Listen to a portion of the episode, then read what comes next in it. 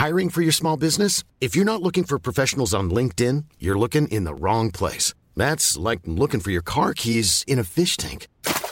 LinkedIn helps you hire professionals you can't find anywhere else, even those who aren't actively searching for a new job but might be open to the perfect role. In a given month, over 70% of LinkedIn users don't even visit other leading job sites. So start looking in the right place. With LinkedIn, you can hire professionals like a professional. Post your free job on linkedin.com slash people today. Planning for your next trip? Elevate your travel style with Quince. Quince has all the jet-setting essentials you'll want for your next getaway, like European linen, premium luggage options, buttery soft Italian leather bags, and so much more. And it's all priced at 50 to 80% less than similar brands. Plus, Quince only works with factories that use safe and ethical manufacturing practices. Pack your bags with high-quality essentials you'll be wearing for vacations to come with Quince. Go to quince.com slash trip for free shipping and 365-day returns. Ever catch yourself eating the same flavorless dinner three days in a row?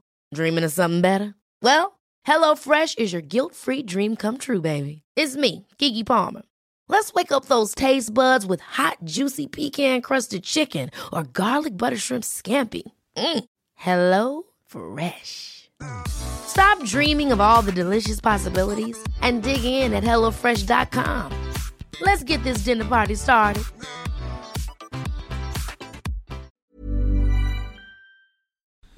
Eh, Sådär.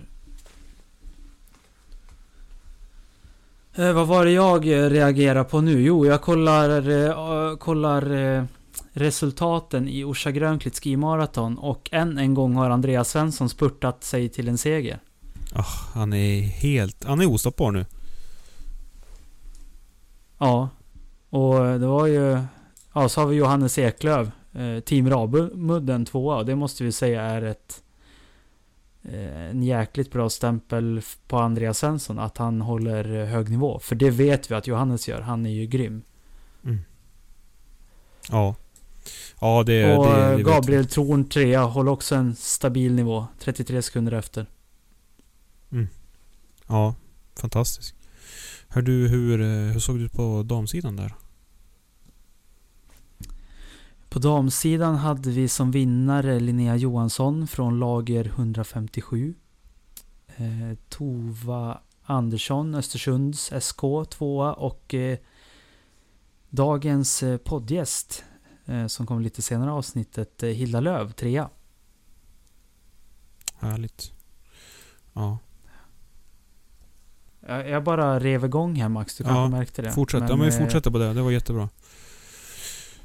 Eh, Ja. Orsa, vi, eh, vi, fick ju, vi hade ju en eh, lyssnare liksom, som petade lite grann på oss igen. Och det var ju det var jättebra. Vi är jättetacksamma när, när folk eh, petar på oss. Eh, nej men då hade vi en, en, eh, en lyssnare som petade på oss och, och sa att Hörni grabbar, ni missar ju Orsa Grönklitt Ski Marathon. eller Orsa Ski Marathon som det ibland kallas också. Och det gjorde vi ju. Eh, 4 februari, alltså i eh, lördag så gick ju den tävlingen av och eh, det var ju ett det var ju ett ganska härligt eh, startfält och framförallt så ah, det var ju kul att se att Andreas var uppe där igen alltså. Fasen vad duktig han är. Ja, det, han håller en eh, jäkligt hög nivå. Det, det bådar ju gott för eh, resten av originalsloppen. Eh, det är ju lätt att vi missar de andra långloppen. Vi vill ju såklart eh, nämna alla de som inte är med i touren också. Jag har själv åkt eh, Orsa Grönklitt eh, skimaraton två gånger tror jag. Eh, och eh, riktigt kul tävling. Bra sidningslopp. Det, där sidade jag upp mig på Vasan när jag åkte för. Kul. Vad, vad fick du för sidningsplats då? Jag tror jag fick ettan, om jag inte minns fel. Eller så tvåan. Någon, någon av dem. Eh, men eh, ofta... Men säg ettan, det är ingen som kan kolla det här i efterhand inte. Nej, precis. Ja, det är bara att lämna lite öppet. Men eh, vi säger ettan. Jag åkte ettan i alla fall, så dag, år efter. Se vad, man, vad en muta kan göra. Fick de bo hos dig i Evertsberg då någon? Och så fick de muta genom det eller? Ja, Orsingarna, de, är- de är inte... De är ganska dyr, men det går. Det går. Härligt. Ja, på damsidan gick vi igenom där och det jag slogs av när jag kollade eh, resultaten sen att otroligt många damer det var anmälda. Om man tittar på de lopp som vi har kommenterat tidigare så har ju de haft mycket, mycket färre damer. Och här var det alltså vet du, 68 damer som gick i mål. Det tycker jag är, det tycker jag är superkul. Eh, riktigt roligt. Eh, lite spridda skurar, det är lite avstånd och sådär men det blir ju tufft. Eh, det är inte jättemycket vila på den där banan. Eh, mycket platt myr, myrstakning. Så det tar ut sin rätt. Har vi haft några andra intressanta tävlingar den här eh, helgen då, Max? Ja, men det har vi väl haft va? Vi hade ju ett långlopp nere i Toblach, i, nere i Dolomiterna. Toblach Cortina hade vi. Det var ju inga, det var ju inga småpojkar som körde där eller? Nej, vi har ju en kung som eh, etta faktiskt. Och det är faktiskt eh, Petter Northug som tog hem det. Kung Carl Gustav, can you hear me? Det var många år sedan det men... Ja, vad fick du, du fick till dialekten snyggt där alltså. Ja, jag har kollat på det där klippet några gånger. Ja, det, är- det är skidhistoria det där. Ja, men hur, eh, hur gick det i det loppet? Eh, ja men Petter vann ju. Eh, och jag såg att norskarna hade ju rubriker att eh, Petter knust eh, landslagslöper, eller vad det Ja, på min påhittade norska. Men Björn Sandström kom ju trea. Ja, Han kom ju direkt från, från SM-veckan då. Ja, men vi får gå tillbaka till SM-veckan sen, men... Ja. Det är ju... Det är både... jag tänkte säga det är en värdemätare för Petter, men det är också en värdemätare för Björn, så att...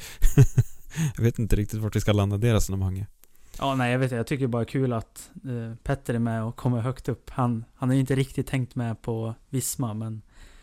Eller vad han kom in som, runt 30 va? När han har kört. Ja, han har väl varit eh, topp 30 några gånger. Eh, men annars är det där omkring han har legat. Ja, låta han eh, komma igång lite mer. Han har väl inte... Han satsar lite... Han har gjort några sådana här säsonger, långlopp. Men jag vet inte om det har varit helhjärtat eller om det har varit mer sponsordrivet liksom. Ja, men, men i år, är, det här var ju en helhjärtad eh, satsning så att... Ja, men eh, ge det något, eh, något år till då. Eh, han, eh, det, trots man kan vara Petter Northug och inte vinna på en gång också. Så det kan ju bli riktigt spännande. Verkligen. Eh, se på eh, resultatlistan här för Orsa, Orsa Grönklitt. Jag måste bara få nämna det. Jag har ju en gammal kompis där som är alltså... Nu är det jag som har en kompis på plats 14. Från, också från XC Stockholm Ski Club. Christian Ek, triatleten. Han är ju en, en otrolig, otrolig idrottsman alltså. Ah, ja, skitsamma. Ja, Kul med kompisar. men nu... eh, Ja, det är kul med kompisar. Hur Som såg det ut på damsidan? Eh, på to, eh, Toblach, tänker du? Ja. Vänta, ska hitta resultaten bara. Men eh, jag kan ju fylla i med Toblach Cortina förut. Det var ju en... Eh, det var ju en... Eh, Toblach Cortina var ju tidigare en Ski Classics tävling men den, den försvann ju. De gör ju om programmet eh, lite då och då. Och om jag inte minns fel så är det den som går upp, upp, upp, upp, upp och så sen en nerförslöpa som är... Ja, där vill man inte vara själv. Då vill man gärna åka i ett tåg för att få det där suget och att man kan hjälpas åt utför. Ja, men de, eh, det här med att eh, man åker in och ur Visma, det, det, vi har ju två lopp den här helgen faktiskt som har varit med i touren tidigare. Eh, och vi, kom, vi drar andra alldeles strax, men på damsidan så hade vi En, en finsk va? Det var Tia Olkonen. Ja men eh, kul eh, i alla fall med Petter eh, och Björn där på Toblach Cortina. Vi hade ett till stort lopp i helgen som också var en del av Visma tidigare. Det är König Ludwig Lauf. Just det. Och där hade vi en favorit, en av Max favoriter som vinnare. Då har vi Thomas Ja. Bing. Tysken. Dusken. Ja men Thomas han är ju duktig. Han skulle ju vinna Vasaloppet här för ett par år sedan och... Ja men jag tycker att han har gjort en skitbra säsong. Alltså han är ju typ helt ensam i sitt team så att... Nej, hatten av till han. Och vad kul att han fick vinna. Ja, ja men han gör det bra. Ja, han är spurtad där mot eh, Jan Srail. Eh, också eh, duktig skidåkare. Ja. Eh, och nämnvärt är också att vi har ju eh, Claes Nilsson på en femte plats. Team Expand. Just det. Kul. Klabbe. Hur, eh, hur gick det på damsidan? På damsidan hade vi Franziska Müller som vinnare. Franziska Müller, hon kör ju i samma team som eh, Thomas Bing. Det här xcskid.dea. En skimaraton team. Det är ju, är ju alltså de här sydeuropeiska teamen har ju väldigt, väldigt långa lagnamn. Men jag tycker det piggar upp ändå lite grann. Ja, ja men de kör ju i samma team ja. Eh, det är ju kul, men eh, bättre om man kan uttala vad teamet heter. Så de får bättra på sig där. Vi hade ju även ett antal lopp under SM-veckan som jag skulle vilja nämna och ta upp lite grann. Och det är ju alltså damernas 15 km och herrarnas 30 km. Alltså, där delar vi ut eh, SM-medaljer. Och eh, ja men alltså om inte Hilda Löv hade varit med i det här avsnittet då skulle jag vilja vika det här till Linn Sömskar för att hon gör ju ett eh, Alltså, nej men Linn Sömskar hon kör ju för Team Enkon i, i Visma Ski Classics. Och eh, tävlar ju under, ja men såklart under eh, neutral flagg tänkte jag säga, nej men under IFK Umeås eh, flagg under SM-veckan då. Men, men Linn Sömskar då, hon, hon kör ju ett 15 km lopp som, ja, men det, vi, vi kallar det långlopp nu. Eh, som hon vinner. Spurtar ju ner Anna Dyvik. Eh, jättefin insats av Anna Dyvik. Jag trodde på förhand att hon skulle vinna men eh, Linn körde riktigt, riktigt bra. Gjorde en jättebra insats i sprinten, där hon är 11. Och gör otroligt fina lopp i Ski Classics. Alltså, om man tänker efter, har vi någon annan åkare som är i den klassen? Alltså är, skulle man kunna säga att Linn Sömskar är en av Sveriges mest allroundiga åkare? Det låter väl inte helt fel. Eh, det är ju inte så många som har testat på långlopp utöver tradd då. Eh, åt det hållet. Men... Eh, för ja, vi, Ebba Andersson har ju kört riktigt bra. Hon vann ju förra året i Visma. Men... eh, Ja, en topp 5 placering i alla fall va? Ja, men om jag tänker Linn är ju så himla duktig i, i sprint också. Har ju varit liksom en otroligt framstående sprintåkare. Plus att hon är ju, hon har ju vunnit eh, väldigt många rullskidstotaler. Eh, totaler. så att hon är ju, alltså hon är ju typ komplett som skidåkare. Ja. Ja, riktigt duktig. hyllas den som hyllas bör och tycker att Linn Sömskar ska hyllas otroligt för den, för den insatsen. Och plus att hon har halverat, inför i år har hon halverat träningstiden.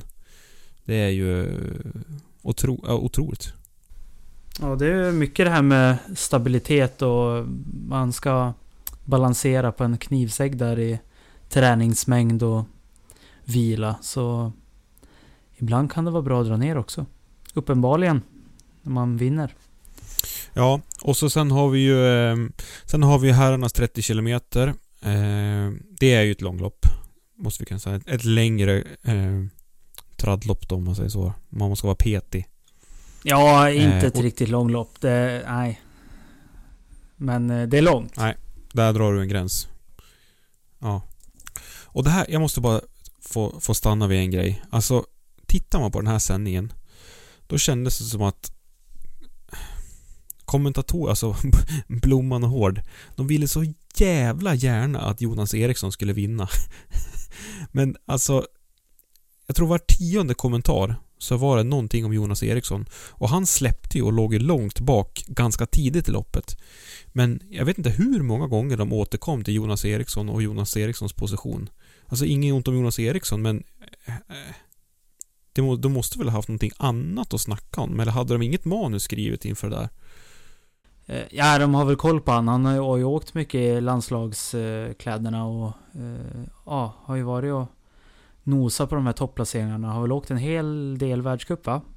Det är, det är en kille jag har koll på sedan länge. Eh, jag är ju jämngammal och han kommer ju från Dalarna han då, så man har ju tävlat väldigt mycket mot varandra. Men det är väl lite dumt när kommentatorerna inte kan släppa en åkare. Nu var det inget, det var inget topp det var inget topplopp av Jonas heller då, så det, då kan man kanske kolla på någon annan Mm. ett tag. Ja, det kändes som, alltså, det kändes som att kommentatorerna jättegärna ville att de skulle att han skulle köra bra. Nej men eh, vann där gjorde ju Simon Andersson Falun Borlänge och han har ju kört en hel del Han har ju kört en hel del världscuplopp sedan tidigare.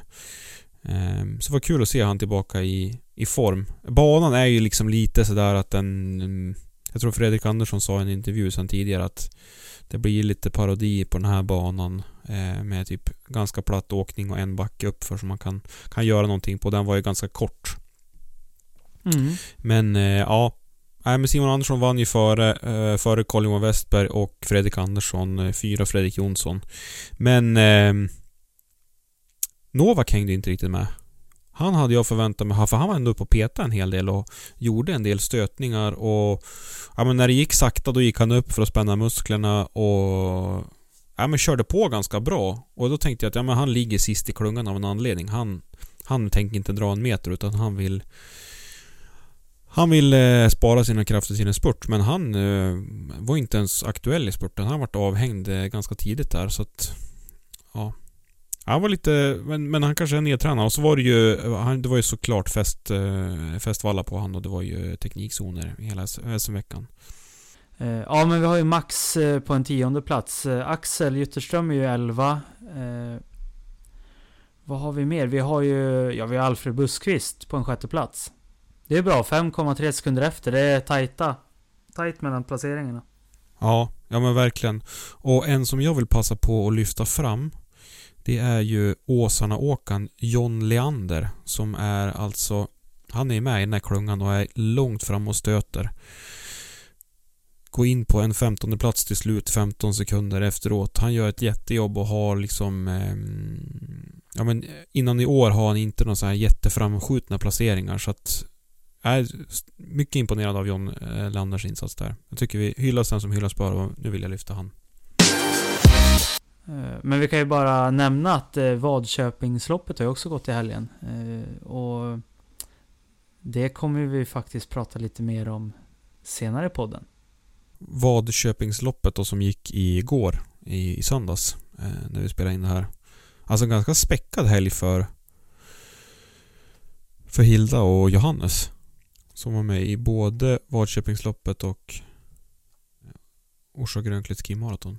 Men där, eh, där vann ju de. Ja, det blev en parseger, dubbelseger.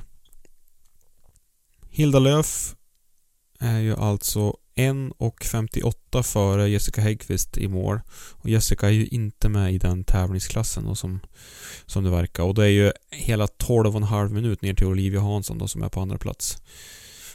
Ganska stora avstånd och kanske inte den bredden på damsidan som, som, som man hade hoppats på där då. Ja, nej, men eh, säkert en bra genomkörare.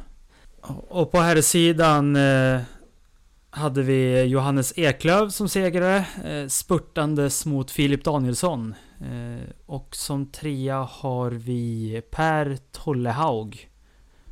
Eh, Team Simfjäll kan vi nämna. Kul.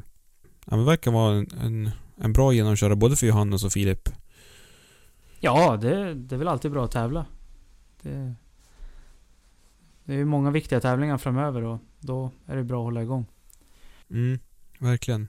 Och det verkar ju vara, alltså tänk Johannes kör ju för Ramudden och Ramudden har ju haft mycket eh, hjälp av Mattias Räck. Jag tror, har de väl till och med han som i fjol hade de i alla fall Mattias Räck som huvudtränare också. Så jag tänker att eh, en av Räcks filosofier är att tävla och träna mycket även under liksom högsäsong. Och det är väl det de försöker göra här då. Eh, Men ska vi gå över på kommande helgs tävlingar? Yes, nu är det dags att gå in på nästa helg och den är hyfsad fartfylld den också kan jag lova. Ja, där har vi ju nästa deltävling i Originals. Eh, Bessemerloppet. Jajamän. Och den går ju i Högbo. Det har vi, vi pratat om. Det, det finns ju en annan Men- Men menar du inte Högbo? Det finns ju en annan podcast också som har pratat om det här men Ja, det kanske är barnsligt men vi var faktiskt lite före.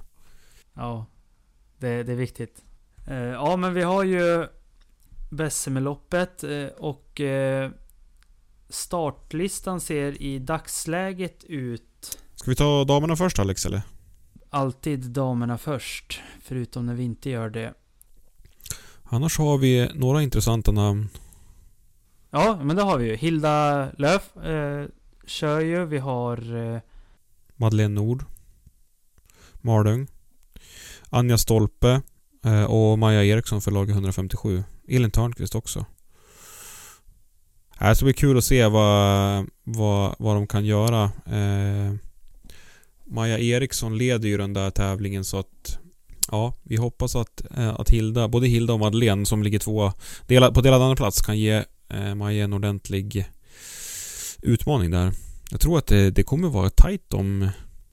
Jag tror att det kommer vara hårda kamper om det där. Jag tror att alla är, är väldigt sugen på att vinna. Självklart. Men eh, touren lever, lever ju i allra högsta grad på damsidan. Det, det är riktigt tajt. Eh, och på herrsidan, om vi ska kolla på eh, anmälda till, eh, till Bessemerloppet så har vi eh, några intressanta namn. Eh, jag scrollar igenom listan här och ser Pontus Nordström. Han har ju kört bra hittills i år. Vi har... Eh, Vi Bruno, Bruno Dettman, Adrian Lundberg och San Rosenberg från lag 157. Ehm, Bröderna Sten. Ja men det är en eh, det är ett, eh, ett bra gäng då. Marcus Johansson, träningskonsulten. Man undrar ju, det finns ju så många Marcus Johansson, men undrar ju vilken det är. Um, ja, men det är intressant startfält. Uh, jag förväntar mig ju att få se uh, Andreas Svensson där också, eller har vi... Är det någonting som vi har missat Alex tror du? Ja, jag, jag scrollar fram och tillbaka här och letar efter han just nu. Nej men uh, han verkar ju inte vara anmäld hittills i alla fall. det kan ju hända att han slänger in en sen anmälan, men... Nej men till dags dato har ju inte Sidningen har ju inte kommit igång riktigt än då. Men Alex, vad, vad kan vi berätta om Bessemer-loppet? Man åker 52 kilometer eh, på den eh, långa. Mm. Nej men det är ju en varvbana eh, på 17,3 kilometer så man kör ju då eh, tre varv för att få ihop hela 52 kilometer. Och lyssna här. Högsta höjdskillnaden på banan är 16 meter. Sex backar med 10-16 meters stigning står på, på deras hemsida. Här är ett lopp som de flesta stakar. Ja, jag tänkte säga det att klister låter ju väldigt lockande. Mm. Uteslutande va? Nej men det, det är som du säger, det, det är ju... Ja, jag är ironisk. Det är ju stakning som gäller på den där banan. Mm. Mycket konstnö har vi hört och ja men det kommer gå fort här kan vi tänka då. Ja, det, det måste det vara. Eh, säkert att eh, de som velar annars eh, kanske kan staka där. Det, det är nog ett bra ställe att testa. Ja men så kan det vara. Ja. Nej men och vi får väl hoppas att vi får eh, Andreas Svensson till start där då. Eh, han är ju han är ledare i touren då. Eh, 300 poäng, han är full på hittills. Gabriel Thorn 2 250 poäng och Alfred Nilsson 3 230 poäng. Annars har vi ju lager 157 grabbarna där lite längre ner. Så ja, men det kan bli, det kan bli spännande och, och inte Andreas med så öppnar ju tävlingen upp sig helt klart. Ja, ja men det, det, då släpper han ju in de andra till att börja plocka poäng på honom och vi är ju faktiskt bara halvvägs. Så det är ju tre lopp kvar. Ja, vi kanske kan nämna också att eh, BSM-loppet går på söndag då. Och du, kommer det finnas någon livestream tror du? Ja men det tror vi väl kanske. Vi, vi har ju varit lite dåliga på att hitta dem faktiskt men eh, eh jag skulle ju rekommendera att gå in på eh, Originals eh, Facebook-sida så kan ni ju leta på en livestream där kanske. Ja men eh, Alex, ska vi hoppa över på um det största loppet i helgen. Det måste vi ändå säga att det är. Hisarska Patisatka. Ja, ja men det är det ju. Det är ju en eh, tävling med eh, historia. Det är en, eh, en tävling man vill åka. Ja. Av många beskrivet som ett av de finare loppen. Och det är en utav, eller det är ju den andra deltävlingen i Grand Classics. Ja, det ska ju bli så kul att se om Emil kan knipa en andra. Och krypa närmare och dra hem det också. Mm. Ja, det är så, ja, det är så jäkla coolt alltså att... Jag menar att han har ju en av, en av de första svenskarna som faktiskt har chans på en, en Grand Classics. Så det här blir ju skit, alltså förutom Britta då, men det blir ju skitintressant att se hur det, hur det kommer gå för honom. Ja, det är väl ingen åkare överhuvudtaget som har varit i närheten än va? Är någon som ens har tagit två? Nej. Vi hade väl um, Korsgren i fjol va? Eller för två år sedan var vi nära. Eh, så det är absolut inte omöjligt och, och nej, nej, men det ska bli otroligt kul att se. Eh, men du, eh, Emil vann ju i fjol. Vad har du för tankar om, om det här loppet? Vi är ju alltså i eh, Tjeckien. Om vi inte har sagt det. Ja. De är ju i närheten av Liberec. Yes. Yes, och Padesatka betyder ju 50 så det är 50 kilometer man åker. Um, ja, jag har för mig att visst var det Max Novak som var där i fjol eller om det var två år sedan. Och det går ju någon sprinttävling dagen innan som han vann och Max Novak har ju, har ju eh, rötter i Tjeckien. Jag tror att hans föräldrar är ursprungligen födda i Tjeckien. Eller om... Jag tror att det är så. Så Max Novak hade liksom lite stjärnstatus där när han var nere och vann där och fick skriva om autografer. Och han sa att han hade en tung kväll dagen innan för att det var så otroligt mycket mediebevakning. Så, ja men vi, jag förväntar mig att Max är i, i, i toppslag nu inför helgen och få... Ja men jag, jag har väntat lite grann på Max Novak den här säsongen måste jag säga. Ja, ja men lite. Han var ju framme där på pallen eh, bakom Emil eh, på... Eh, vad var det för lopp? Eh, minnet är bra men kort. I diagonella va? Ja, ja men precis. Eh, men annars har det varit lite, ja, stabilt tionde plats runt där va? De flesta tävlingar. Men inte det här riktiga toppen. Så det hoppas vi på i helgen. Eh, jag kollar lite på banprofilen här och det är ju lite backar kan man ju säga. Det är ju väldigt mycket uppför i början. Eh, men... Eh, eller väldigt, ja. 200 höjdmeter är ju inte grymt mycket i och för sig. Nej men det är... Räkna ut stifan på det där då om du kan. men... ja, det var det, det var det där med räkningen. Nej. Eh, nej men jag, jag Max Novak han vann ju, vann ju ett lopp igår, eller i fjol och jag... Ja, jag hade förväntat mig alltså en vinst av han i år så att jag, jag tänker mig att den kommer nu i... Det blir liksom hans andra hemmaplan det här. Ja, men vi, vi håller lite extra på han då. Samtidigt som... Jag vet inte det här med Emil, alltså man har... Jag håller, jag tycker det är jäkligt kul att det går bra för han men samtidigt så vill vi ju få fram några andra svenskar också på toppen. Eh, Eh, men eh, jag skulle verkligen unna Emil att få ta hem Jizerska och fortsätta hålla hoppet upp om en eh, Grand Classic. Ja, ja verkligen. Men tror du att, alltså är det möjligt? Det är klart att det är möjligt, men, men hur, hur, hur skulle du bedöma hans chanser för att ta hem en till seger? Alltså det måste bli hans sjunde seger för i år då. Ja, alltså vi, vi pratade ju om det här tidigare med formtopp. Om, om det är en sån han har eller om han har hittat en ny stabil väldigt hög nivå. Och jag ser ju hellre att han är lite eh, nertränad och trött det här loppet än eh, på Vasan. För eh, är det något lopp jag vill se Emil stark på så är det Vasan. Det är några år sedan vi hade en svensk seger nu och det, det är dags. Ja men det är bra. Då ger vi Emil en, eh, en, en, en fri dag på lördag och så sen får vi Eh, försöka få Emil högst upp på, på Vasan då istället. Hade varit kul med båda två. Eller hade varit kul med en Grand Classics. Det hade faktiskt varit kul att se någon vinna en Grand Classics. Ja, ja, ja men det hade det. Men... Eh, ja, det, det är många lopp kvar ändå. Det är, och stora lopp. Tunga lopp. Ja, det blir spännande. Men du, vad har du för förväntningar på damsidan? Jag tänker... Eh, Ida övertygade ju inte sist eh, höll sig kvar och hade liksom snuva i näsan på intervjuerna efteråt. Tror du att hon kommer hämta sig och hur eh, står sig Magnus Smedås form inför Isärska? Eh, jag, eh, jag tror väl att Ida ska vara tillbaka nu efter sjukdom. Jag hoppas i alla fall det.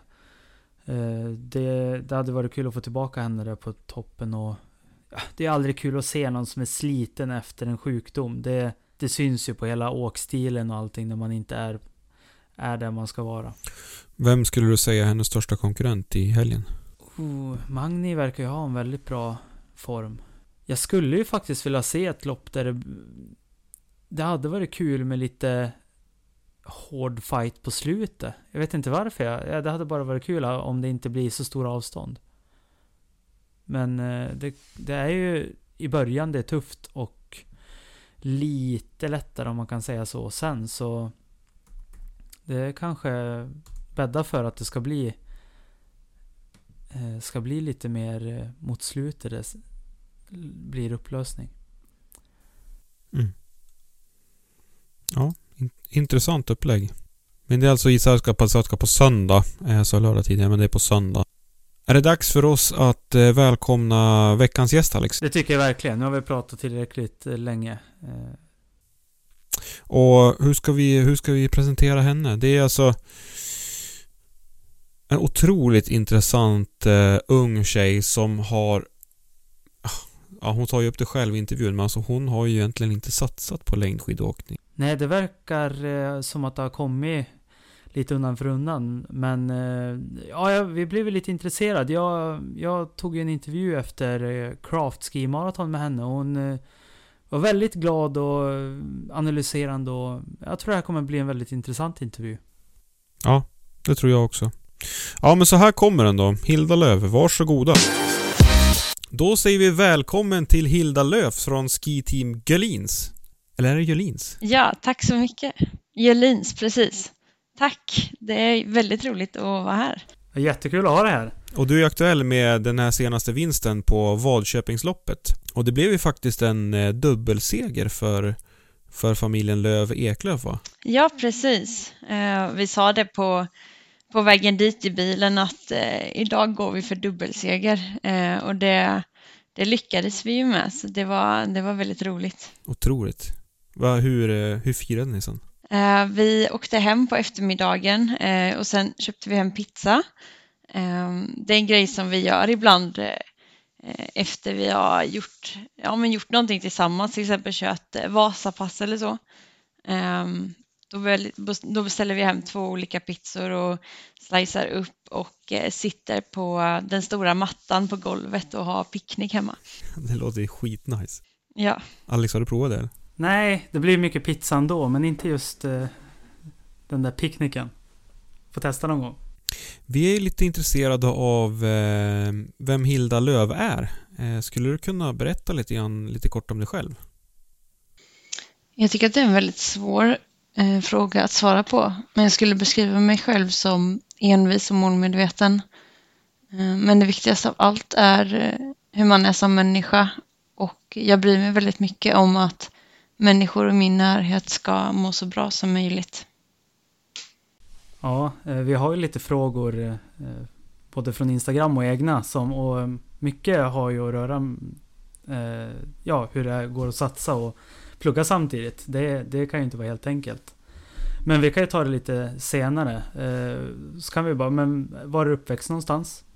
Jag är uppvuxen i en liten by som heter Örryd som ligger ungefär 20 minuter med bil från Gnosjö då.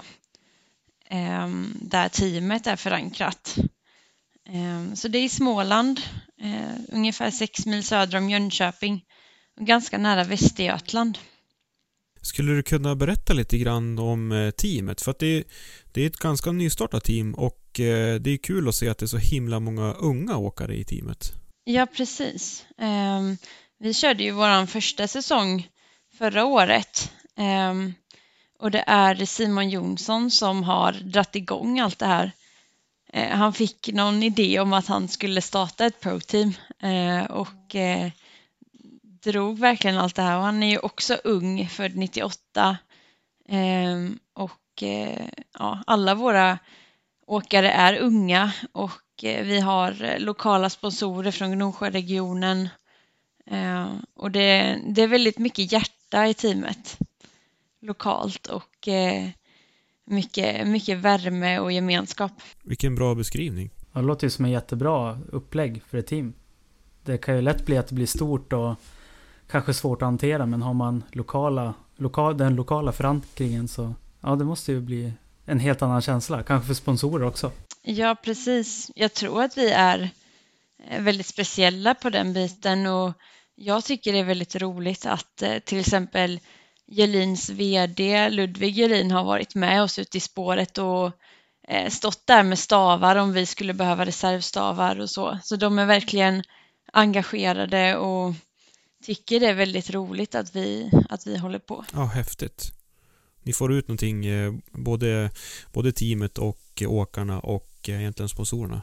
Ja, jag tror verkligen att de, de, tycker det, det, de tycker det är roligt att vara med oss. Imponerande. Jag tänkte när du sa att det är mycket hjärta. Det, är ju, det har man ju nästan aldrig hört inom längdskidåkning. Förutom att man använder mycket hjärta när någon åker en stafett och någon, någon offrar sig eller något sånt där. Men ja, jag har aldrig tänkt på det inom skidåkning förut. Alltså inom hockey då pratar man ju mycket hjärta. Liksom. Ja, men det, han spelar med stort hjärta och sådär. Men ja, intressant. Ja, jag tänkte nästan vi skulle prata lite om de senaste loppen. Vi tog ju upp Vadköpingsloppet alldeles nyss. Eh, dagen före var det Orsa. Vadköpingsloppet, där blev det vinst. Orsa kom du trea. Det, det har gått väldigt bra på slutet. Hur, hur är känslan? Men känslan är bra. Eh, jag tycker formen är stabil och bra. Jag tycker att eh, ja, men det funkar, funkar bra i åkningen. Eh, sen har jag vissa bitar som eh, jag vill jobba med ytterligare eh, fram mot de kommande tävlingarna och eh, jag ser väl det inte riktigt som att man bara utvecklas som skidåkare på sommaren utan även under vintern tycker jag att man kan ta kliv. Och det tycker jag gör på träning och även att jag lär mig väldigt mycket av varje lopp jag åker. Det är en jättebra inställning. Det, det är såklart man ska utvecklas år om och inte bara på sommaren. Men eh, vi börjar ju, jag, jag intervjuade dig lite snabbt eh, på Craft. Och det var, det var egentligen första eh, gången jag eh, ja, pra, pratade med dig och sett dig tävla. Eh, och efter det har vi ju följt dig och du har ju åkt Moraloppet efter det, Billingen. Eh, nu ska vi se här, det är... Eh, och tidigare åkt Lavenostan, Badgastein, Criterium. Eh, och det har gått... Eh, jag kollar på de nationella loppen, det har ju gått väldigt bra. Etta, fyra, femma. Hur, eh, vad tycker du om säsongen hittills? Um, jag är både nöjd och missnöjd. Uh, jag tycker att kroppen har känts väldigt bra och Eh, när jag även har haft eh, bra surf under skidorna så har resultaten varit väldigt bra. Ehm, sen hade jag lite svårigheter där med Moraloppet och Billingen eh, så efter de loppen var jag inte på lika bra humör för att uttrycka det milt. Det var två tuffare, tuffare lopp för mig. Ehm, men jag ser fram emot det som ska komma också och hoppas få till bra lopp nu under andra halvan av säsongen också. Men du ligger ju tvåa i totalen nu i, i Originals. Jag utgår från att du satsar vidare på, på totalen där, eller hur, hur ser det ut? Hur tänker du? Ja, det är tanken. Um, vårt team kommer inte åka till Jysärska, uh, så därför blir det Bessemer på söndag. Um, och um, sedan tänker jag att jag ska åka Lofsdalen också. Woo! Glädjande. Ja, jag har hört mycket gott om Lofsdalen från mina klubbkompisar här i Stockholm. Eh, så eh, det ser jag fram emot. Bra, vad kul. Men eh, du tänker att du ska, att du räknar bort tävlingen som är emellan Bessemerloppet och, och Epic då eller? Nej men den, ja den kommer jag köra ändå tillsammans med teamet då, Iski Classics. Så jag har pratat med Martin Holmstrand och de kommer räkna poängen från dem även om man kör för Ski Classics då. Eller de räknades som samma lopp. Just det, det blir lite speciellt när man kör båda sådär. Mm. Ja, det blir det. Jag tänkte försöka komma in på, för, för att det, du är ju väldigt ung mm. och eh, har liksom tidigt, precis som egentligen resten av eh, ditt team, valt att satsa på långlopp så pass tidigt. Mm. Hur kommer det sig att eh, att du valde att satsa på långlopp så pass tidigt och vad är, liksom, vad är din bakgrund inom längdskidåkningen? Jag åkte inte så mycket längdskidor när jag var liten så jag har aldrig börjat tävla traditionell skidåkning. Jag gick i en skidskola när jag var eh, väldigt liten tillsammans med min stora syster och våra två sysslingar. Eh, men bara något år senare så eh, la våran hemmaklubb ner längdverksamheten men jag åkte lite på egen hand och så, har lärt mig själv. Um, och sen när jag var 15 så fick jag för mig att jag skulle testa på att göra tjejklassikern. Åkte då Kortvasan. Och då blev jag ju helt kär i Mora och Vasaloppet och allt det där. Så um, sen har jag kommit tillbaka dit varje år ehm, och åkte det riktiga Vasaloppet så fort jag var 18 och har åkt det varje år sedan dess. och egentligen bara blivit lite bättre för varje år som har gått. Um, och sen förra hösten så hörde de av sig, eh, Gnosjögänget, att eh, de skulle starta upp ett team och frågade om jag ville vara med. Eh, så på den resan är det. Vilken otroligt häftig bakgrund. Alltså vilken, det måste vara en helt unik eh, ingång in i längdskidåkningen. Ja, det är ju inte det mest eh, vanliga kanske, för sett till många andra så har de ju men, tränat längdskidor i klubb liksom hela barndomen och åkt hur många tävlingar som helst. Ehm, så på så sätt så är jag ändå ganska ny i tävlingssammanhang och eh, det är därför också alla tävlingserfarenheter blir så viktiga att, eh, att få med mig och att jag lär mig av varje tävling Eh, och har, eh, har bra utveckling och har haft det de senaste åren också. Jag, reagerar, jag har ju varit in på skidresultat och letat runt eh, lite överallt och det, var, det är som du säger, du har ju inte jättemånga resultat bakåt och det Jag tycker det också är väldigt roligt att man kan komma in så här se, eh, sent ändå då, om man ska säga så. Men det var alltså successivt du började tävla mer och mer. Det var inte så nu ska jag elitsatsa utan... Nej. Um, det var inte det var inte allt för så länge sedan som jag ens tänkte tanken att eh, det var aktuellt för mig att elitsatsa. Jag har inte tänkt att jag var så bra eller att jag kunde ha den potentialen. Um, men bara de senaste ett och ett halvt, två åren så har det hänt väldigt mycket. Um, och um, ja, det, ska, det är väldigt inspirerande att fortsätta fortsätta träna och tävla och se om jag kan fortsätta ha den här utvecklingen. Häftigt. Ja, alltså, jag blir helt tagen. Ja, faktiskt. När någon inte säger att de har gått skidgymnasiet, det, det är ganska gött faktiskt. Nej, jag gick i Gislaved och eh, spelade, jag valde till fotboll och så där också så det var, jag har hållit på med mycket liksom. Vad läste du på gymnasiet? Eh, natur naturvetenskap. Blivande läkare Max vet du, då finns det inte så mycket att välja på. Nej, just det, just det. Ja, ja. Alltså vi har ju eh, haft så väldigt kloka lyssnare. Alex la ju ut en eh, på Instagram en reel där vi frågade lite efter lite frågor.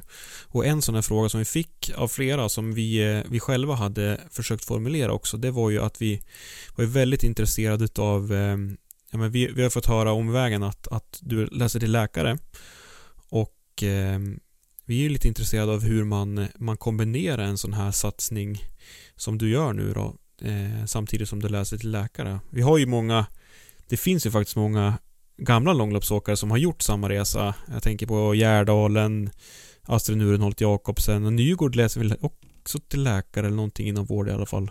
Ja, precis. Men hur gör man för att kombinera? Och vad valde du? Valde du läkarlinjen först antar jag?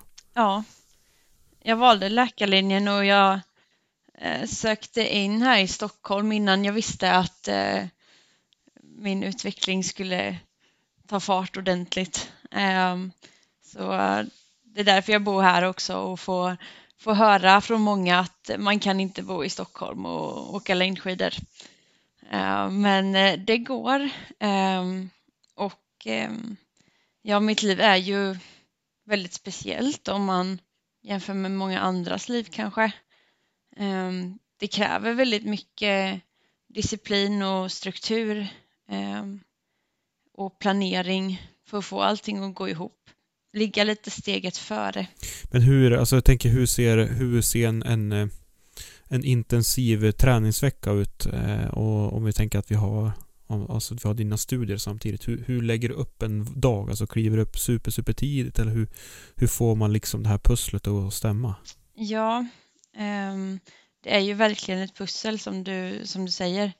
Um, och uh, ibland när det är långa skoldagar som jag behöver vara på plats på och eh, det även är obligatorier eller praktikdagar som jag måste vara på ett ställe ett visst antal timmar, då blir det ju att lägga träningen på morgonen innan eh, och även på eftermiddag kväll då efteråt. Ehm, så det blir, det blir långa dagar och eh, det är inte så mycket tid för att um, se på serier eller sånt som andra människor kanske gör. Utan det är det, är det här jag lägger min tid på. Uh, och uh, all övrig tid får uh, Johannes, typ. Och min familj. Och vänner. Rätt prioriterat. ja. ja. Gud vad härligt. Vilken, vilken, vad varmt du berättar. Jag var superinspirerad av berättelsen. Jag tror det är många som skulle haft samma vad ska man säga, samma inställning till att det går. För många väljer ju ofta bort någonting när de ska antingen studera eller satsa. Men det går ju uppenbarligen att göra båda två. Om man verkligen vill.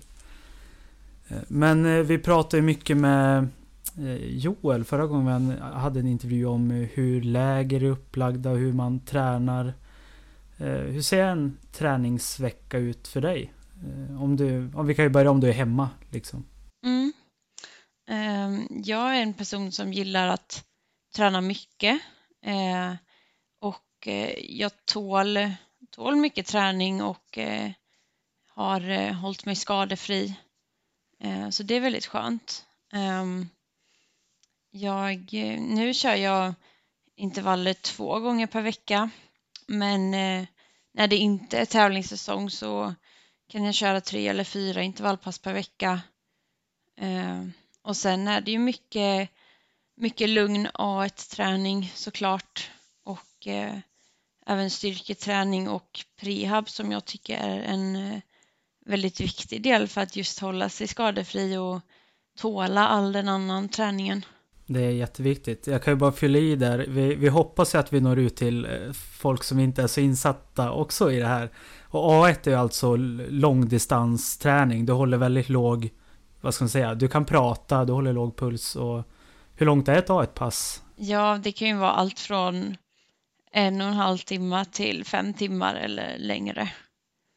Um, så det, det är verkligen, det är lugnt och det är att tugga på. Um, och det kan jag skicka med eh, motionärerna också att uh, det är viktigt att hålla koll på att den lugna träningen är lugn och att den hårda träningen är hård.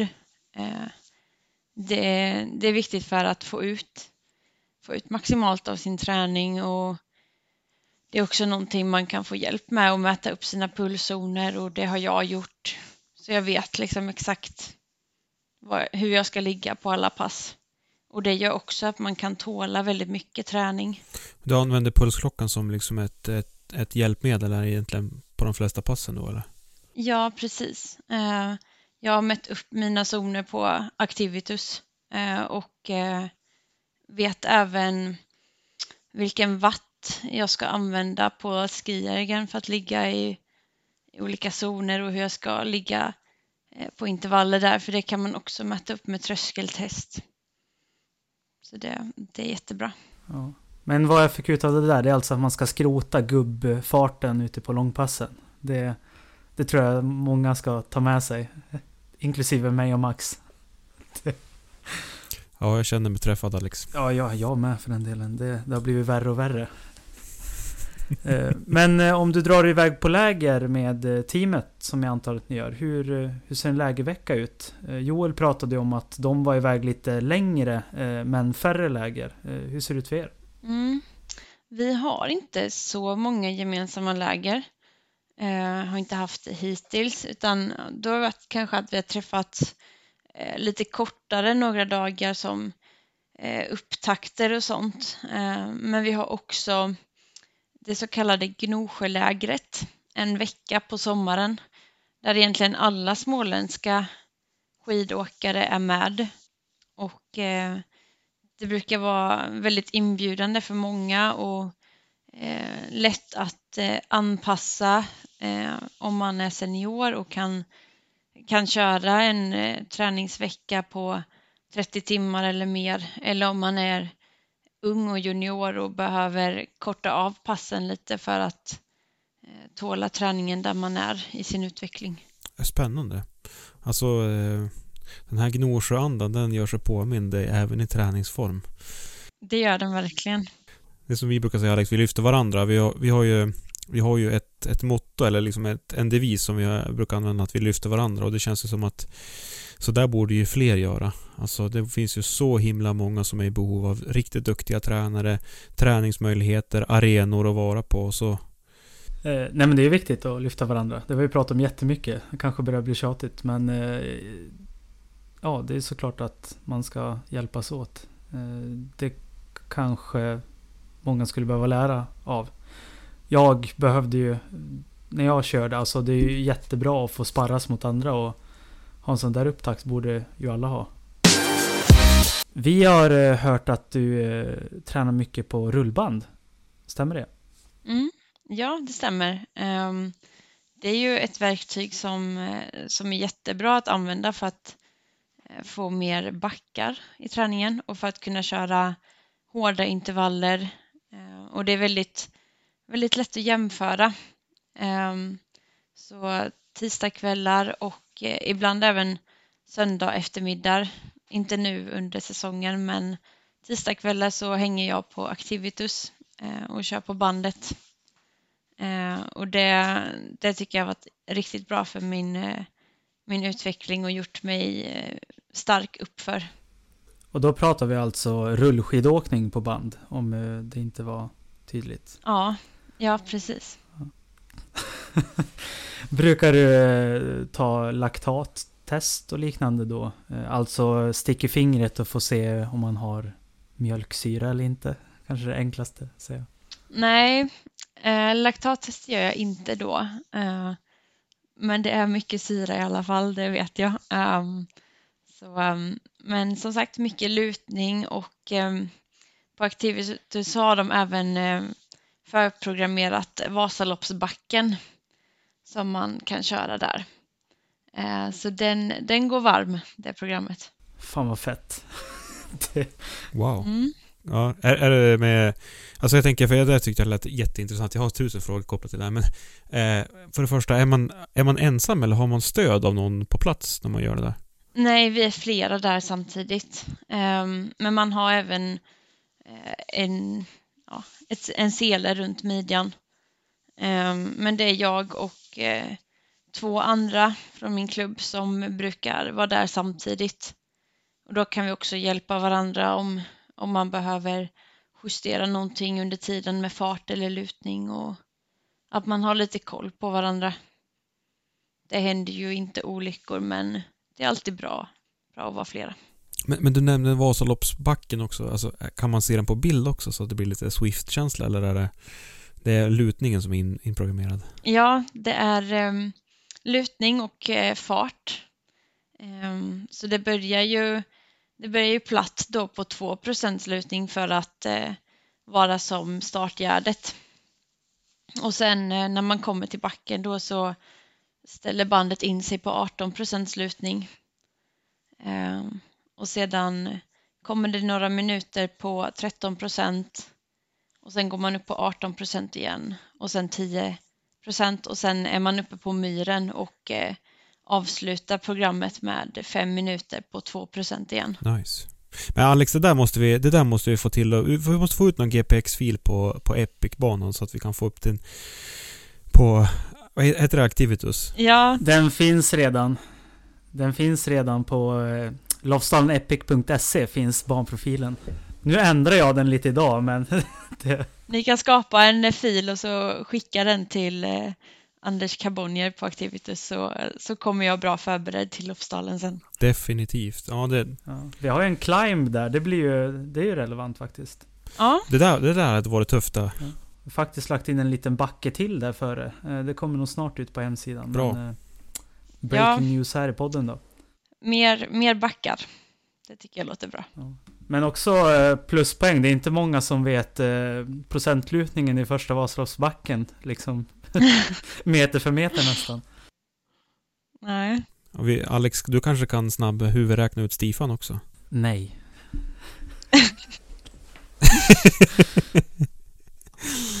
ja, det är bra. Ja, men vi är ju väldigt eh, eh, imponerade av dig och liksom ditt upplägg och, och, allt det här. Men det som vi har funderat en del på och det som säkert många funderar på det är liksom hur det är att leva två skidåkare eh, tillsammans i en parrelation och, och ändå vara ute och tävla så otroligt mycket som både du och, och Johannes gör. Vi kanske ska, vi kanske ska börja med att säga Alex att, att Hilda är ju tillsammans med eh, Johannes, Johannes Eklöf. Eh, den su superduktiga åkaren uppför som vi brukar kalla honom. Ja, ehm, sett till när resandet innebär att vi är från varandra så blir det ju jobbigt för oss båda.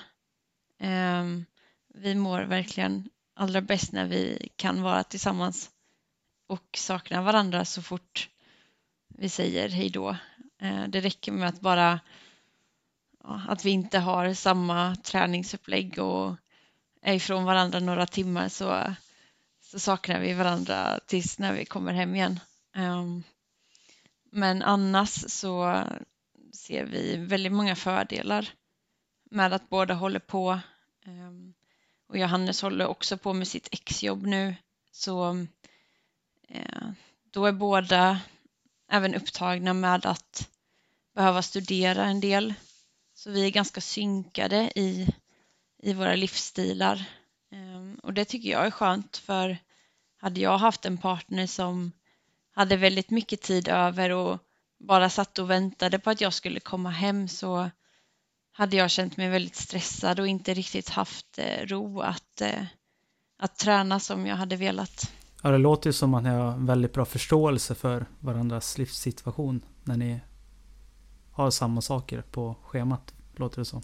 Mm, ja, jag tycker det funkar bra och en del träning kör vi tillsammans och vi försöker också lägga tid så att vi pluggar samtidigt och sen säger att ja, men efter denna tiden så är vi lediga tillsammans och då ska vi tanka energi.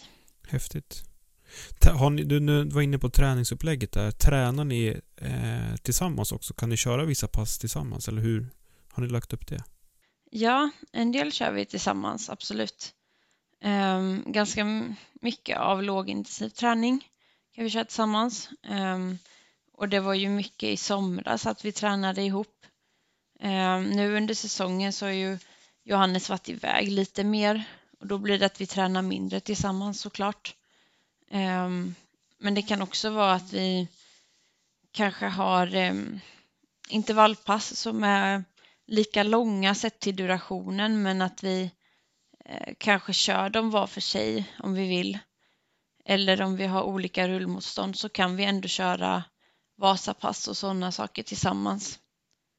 Det funkar väldigt bra. Ja, häftigt. Då har ni ju liksom um, umgänge i träningen också och ett utbyte av varandra som sparringpartner. Mm. Ja, det blir inte att eh, all träningstid blir verkligen inte att man måste vara ifrån varandra då. Eh, och det är också väldigt skönt eftersom att vi, vi gillar att ha varandra i, i närheten mycket. Det låter som ett bra upplägg också. Att kunna träna tillsammans så mycket. Nej, men jag tänker just att ni kan köra så mycket pass tillsammans. Så jag vet ju, man har ju följt lite olika team eh, och kollat på deras sociala medier. Och det verkar ju funka bra överlag att träna många långa pass tillsammans. Så det, det mår ju bara sporten bra av att man kan köra så mycket tillsammans som möjligt. Eh, vilka tävlingar har du planerat resten av säsongen? Och då är ju Vasan ett stort eh, frågetecken vi har. Det, det, är en lite stor tävling. Ja, Vasaloppet. Självklart ska jag köra Vasaloppet. Eh, det är väl en av mina, mina favoritlopp. Eh, och även Tjejvasan ligger ju varmt om hjärtat så det ska jag också köra. Ehm, men eh, de närmsta två helgerna då så är det ju Bessemer och eh, dubbelhelgen i Orsa med Ski Classics. Um, och sen eh, siktar jag framåt mot eh, Birken eh, och Lofsdalen. Sen vet jag inte om det är någon mer. Det är nog det som är kvar. Och Reistad går väl samtidigt som Lofsdalen va? Ja, precis. Um, där har väl varit lite oklart om teamet kommer åka dit eller inte. Och eftersom att jag åkt så mycket i den svenska kuppen denna säsongen eftersom att jag inte kunde åka till Alperna i januari då så um, tänker jag att jag ska fullfölja den också. Köra där 100 procent. Ja, men det, det låter väl som en bra plan. Det, Det hade ju varit optimalt om eh, vi hade varit smarta och lagt Epic så det inte krockar med någon Visma-tävling i framtiden kanske. så kan man köra båda. Jag tycker vi ska tänka tvärtom. David Nilsson får ringa till Martin Holmstrand istället. Ja, men vi har ju fått en hel del eh, lyssnarfrågor från Instagram och eh, vi, har ju, vi har ju betat av några redan. En av dem vi satsade för var ju en fråga från Erndin7. Eh, när jag kollade på Instagram såg det ut som en skidåkare. Han undrar vad är ditt mål med skidåkningen? Och det jag tyckte var först och främst en jätteintressant ställd fråga. Inte liksom ut, utgå från någon form av prestation utan egentligen vad är, vad är målet med skidåkningen? Mm. Ja, det finns, det finns så mycket i det. Um, och jag brukar alltid försöka sätta målsättningar utan, utifrån olika saker. Um, inför tävlingar och så, att man kan tänka på ett prestationsmål och ett resultatmål och eh, ett upplevelsemål. För då kan man även, även om någon annan skulle ha en toppendag eh, och prestera något otroligt och man blir eh, kanske tvåa och är missnöjd över det då för att ens enda mål var att vinna. Då, då faller man ganska hårt. Så jag tror att man ska se ganska brett på målsättning. Um, och självklart så vill jag bli bäst, men det är också många andra som vill bli det. Um, och då kan man också tänka att jag ska kunna prestera så bra som bara jag kan. Och det kanske leder till att jag blir bäst. Eller så gör det det inte. Um, och eh, sen om man tänker på upplevelsemålen så ger ju skidåkningen så mycket energi tillbaka. Eh, att få åka ut med teamet och att få träffa nya härliga människor. Att få se fina platser och åka, åka skidor de här dagarna där det är, är soligt och några minusgrader. Det vet ju alla som har upplevt det att det är väldigt härligt. Mm. Gud Alex, det där måste vi ta med oss. Upplevelsemål, det där måste du och jag bara jobba med. Det är väl allt vi gör, ut och glider i solen. Vi tränar ju inte när det är mulet. Eller? Ja, i och för sig. Men, ja. men ett upplevelsemål skulle kunna vara att känna mjölksyra eller att känna när det suger i låren efter en hård uppförsbacke när man har skejtat eller ja, men i magmusklerna. Ja, något sånt där. Det, där. det där måste vi ta med oss, för det där tyckte jag var otroligt intressant. Ja, men det låter ju som att du har en väldigt ska man säga, uppstyrd eh, målsättning. Att du har eh, olika kriterier och så här. Är det någonting du har jobbat tillsammans med någon annan och tagit fram eh, med mental träning och så? Ja, jag hade hjälp eh, av en idrottspsykolog eh, förra året som eh, eh la ut en annons för att hon sökte en adept för eh, sitt examensarbete egentligen. Ehm, så då testade jag att skriva om mig själv och berätta att jag var intresserad av att vara hennes adept och att hon fick öva på mig. Ehm, och det tycker jag att jag fick ut jättemycket av och hon var också nöjd med det. Så det var, det var väldigt lärorikt och jag har fått med mig många bra verktyg och tror verkligen att det mentala har stor betydelse för hur man presterar. Det håller nog både jag och Max med om. Det, och det låter som att du har en väldigt bra inställning. ja, verkligen. Ja, men jag, jag har ju sprungit en del jag brukar ta vartenda tillfälle jag får och, och berätta att jag har sprungit en del ultra, ultramaraton. Och eh, det är, jag brukar säga, det är egentligen som att springa ett maraton fast du adderar en, eh, en eh, mental Alltså en ganska stor mental ingrediens. Det är där utmaningen ligger efter ett maraton. För alla som har sprungit maraton kan springa två maraton. Men det gäller att liksom motivera och, och få skallen och pusha benen liksom och röra sig framåt hela tiden. Mm. Ja, otroligt intressant eh, resonemang och upplägg. Alltså det känns som att du där har du nu ett, ett övertag på många skidåkare. Jag smutskastar ingen annan nu, men det känns men eh, det låter ju som att vi fick ett eh, väldigt bra svar på den frågan. Eh, ska jag ta nästa Instagram-fråga då? Mm. Och bra fråga. Eh, och det är, eh, vad ditt bästa recept på uppladdning inför ett långlopp? Och den är ställd av eh, någon som heter Rasmus. Rasmus Serru. Jaha, det är så. Serru. Det. Jodå, det. Mm, ja, det är ju... Det gäller ju att hitta vad som funkar för en själv för att man själv ska vara så bra man bara kan vara på startlinjen. Um, och jag vet, uh, jag känner min kropp bra och vet hur långt, lång tid innan jag kan köra intervaller och uh, hur hårt jag kan träna dagen innan. Um, och sen, um, sen gäller det att sova bra. Det är en väldigt stor ingrediens faktiskt. Ehm, ibland lättare sagt än gjort. Och sen gäller det också att eh, vara i energibalans. Eh, tycker inte kanske att man behöver äta så att man spyr, men eh, ändå försöka liksom ha fulla muskeldepåer. Ehm, och sen gäller det också att man gör rätt under, under uppvärmningen och under loppet med energiintag. Ehm, då, det är då man orkar på slutet av loppen. Sömnen är ju ja, otroligt mycket viktigare än man tänker sig egentligen. Man märker när man får småbarn och en, en stor Mm. ingrediens liksom i välbefinnandet försvinner och det är så himla tydligt att det är sömnen man, som, som det beror på. Man får ju mycket, mycket energi av att få barn men, men man tappar ju man tappar ju lite grann i sömnen då så att Mm. det är tydligt att det är det. Jag tror sömnen är viktig för att man ska också orka mentalt och kroppsligt kunna ta ut sig och tömma ur det, det lilla extra.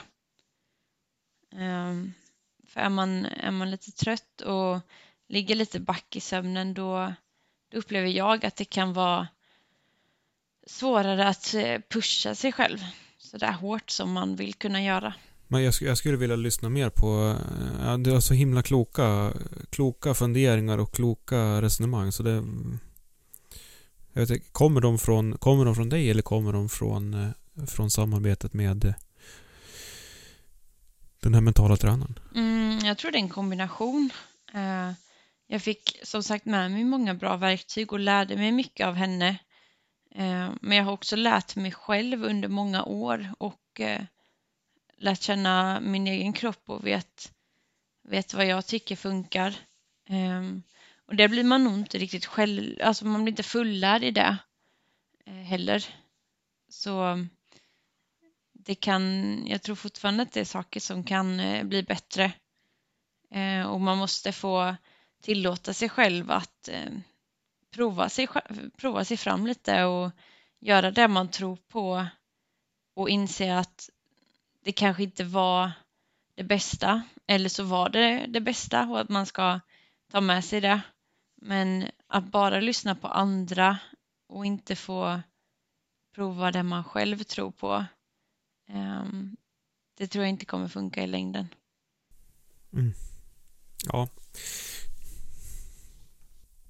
Ska vi ta och köra våra sista frågor så får vi eh, släppa Hilda sen Alex. Mm.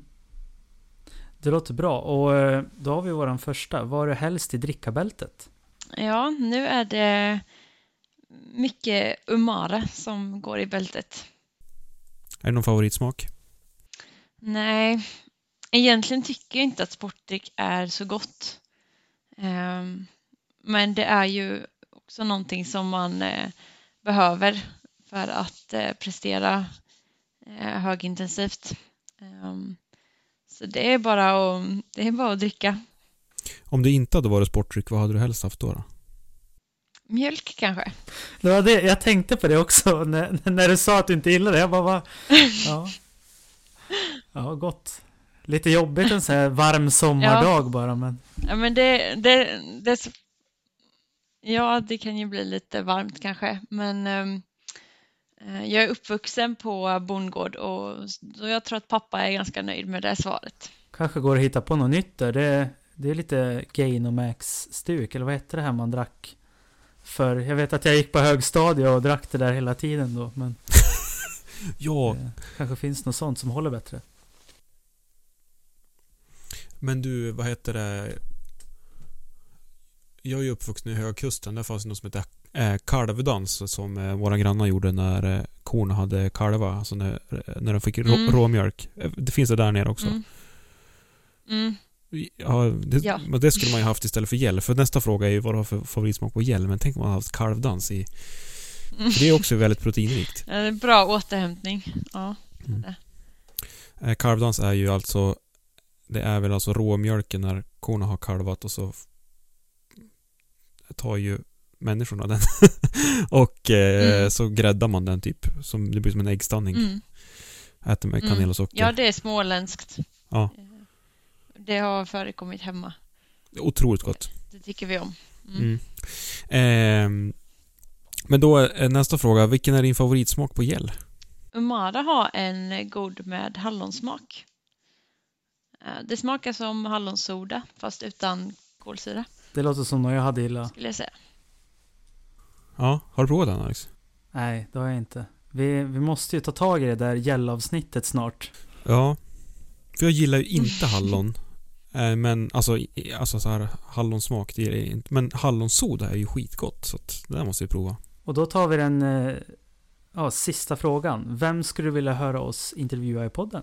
Oj, svårt. Ehm, jag hörde ju att Joel efterfrågade Filip Rosjö eh, när han pratade om Skrivteam Jolins, men så fick han mig.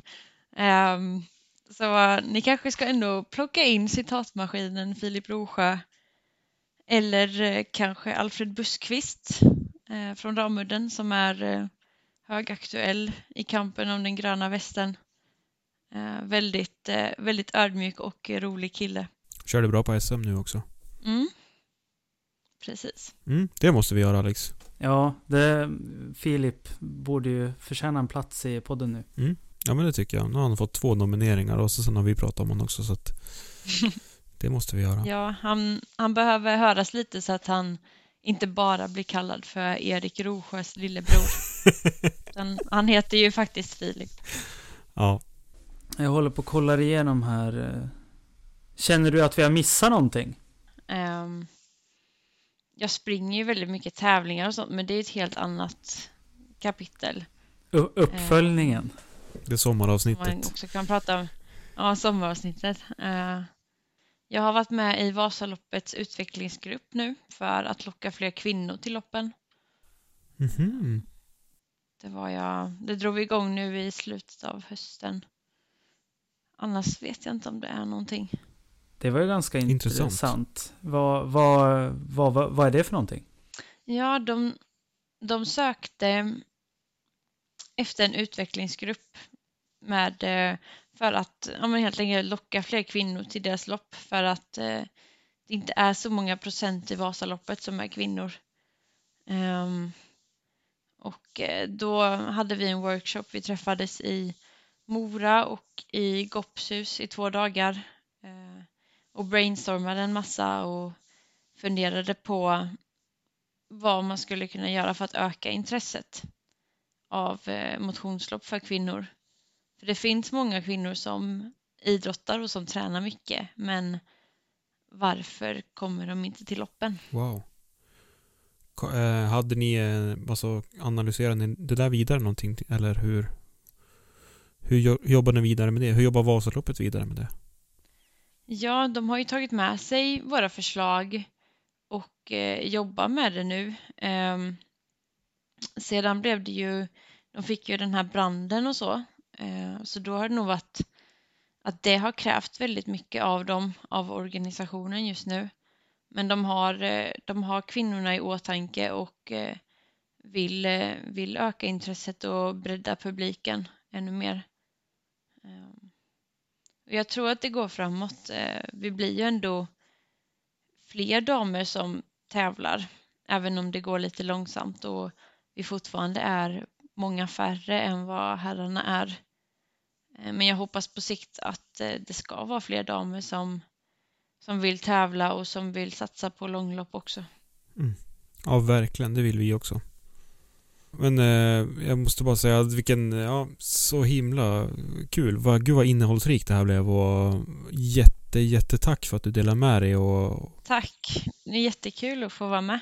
Ja, tack för att ha varit med. Vi har lärt oss väldigt mycket och ser fram emot att följa dig på de sista tävlingarna här på säsongen. Eller ja, vi har ju nästan en halv säsong kvar, men Hoppas vi, eh, vi får chansen att stöta på det någonting här i framtiden också och eh, såklart jätte, jättestort lycka till. Ja, tack. Hoppas att eh, hoppas jag ska leverera. Ja. Ja men vad bra. Ehm, Eh, Vi tackar Hilda Löv för hennes medverkan i podden och önskar lycka till i framtiden. Max, det där var en väldigt intressant intervju ja, jag, jag sitter här och kan ha svårt att smälta det. Alltså, ett, vilken otrolig inspirationskälla och alltså återigen, vad roligt att hon delar med sig av så mycket men framför allt liksom få höra hennes eh, upplägg och hennes bakgrund med att helt plötsligt så, så är jag långloppsåkare. Eh, Ja, eh, förra, förra intervjun var vi ju imponerade just av att eh, Joel eh, så tidigt började satsa på långlopp. Eh, och, men eh, här gick vi ett steg till. Eh, för Joel har ju gått skidgymnasium och det är inget fel med den traditionella längdåkningsupplägget att man kör klubb och, och skidgymnasium. Men eh, Hilda verkar ha kommit från en helt annan eh, bakgrund och eh, nästan halkat in på det här. Eller bara glädje till sporten. Eh, utan klubb och skidgymnasium som start. Så väldigt intressant. Mm, jätteintressant. Alltså det är Ja Jag måste hon sa själv att hon, jag, jag har inte ens satsat utan det bara blev så. De hörde av sig. Ja, otroligt. Och tänk, reflektera över vad mycket Vasaloppet kan göra? Att jag åkte några fyra Vasalopp och så sen så var jag fast ungefär. Ja men Vasalopp är ju jätteviktigt. Eh, det är ju inte bara svenskar som ser det som en högtid. Vi har ju väldigt många utländska åkare också så. Ja, det hade ju varit poddidé, poddidé Max. Vi måste ju ta med någon eh, från eh, ledningen i Vasaloppet någon gång. Hur de ser på deras plats i skid-Sverige och skidvärlden och hur de påverkar den till det bättre. Mm. Ja men det jag tycker ju... Det, där har vi någonting och...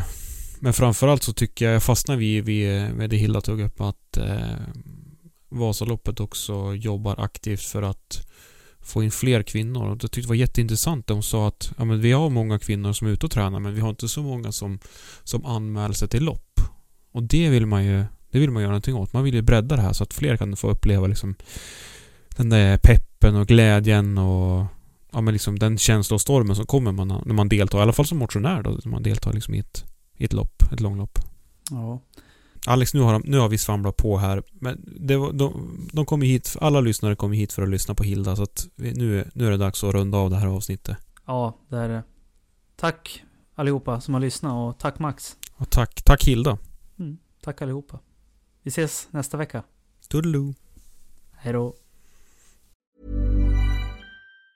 Ever catch yourself eating the same flavorless dinner three days in a row? Dreaming of something better? Well, HelloFresh is your guilt-free dream come true, baby. It's me, Gigi Palmer. Let's wake up those taste buds with hot, juicy pecan-crusted chicken or garlic butter shrimp scampi. Mm. Hello Fresh. Stop dreaming of all the delicious possibilities and dig in at HelloFresh.com. Let's get this dinner party started.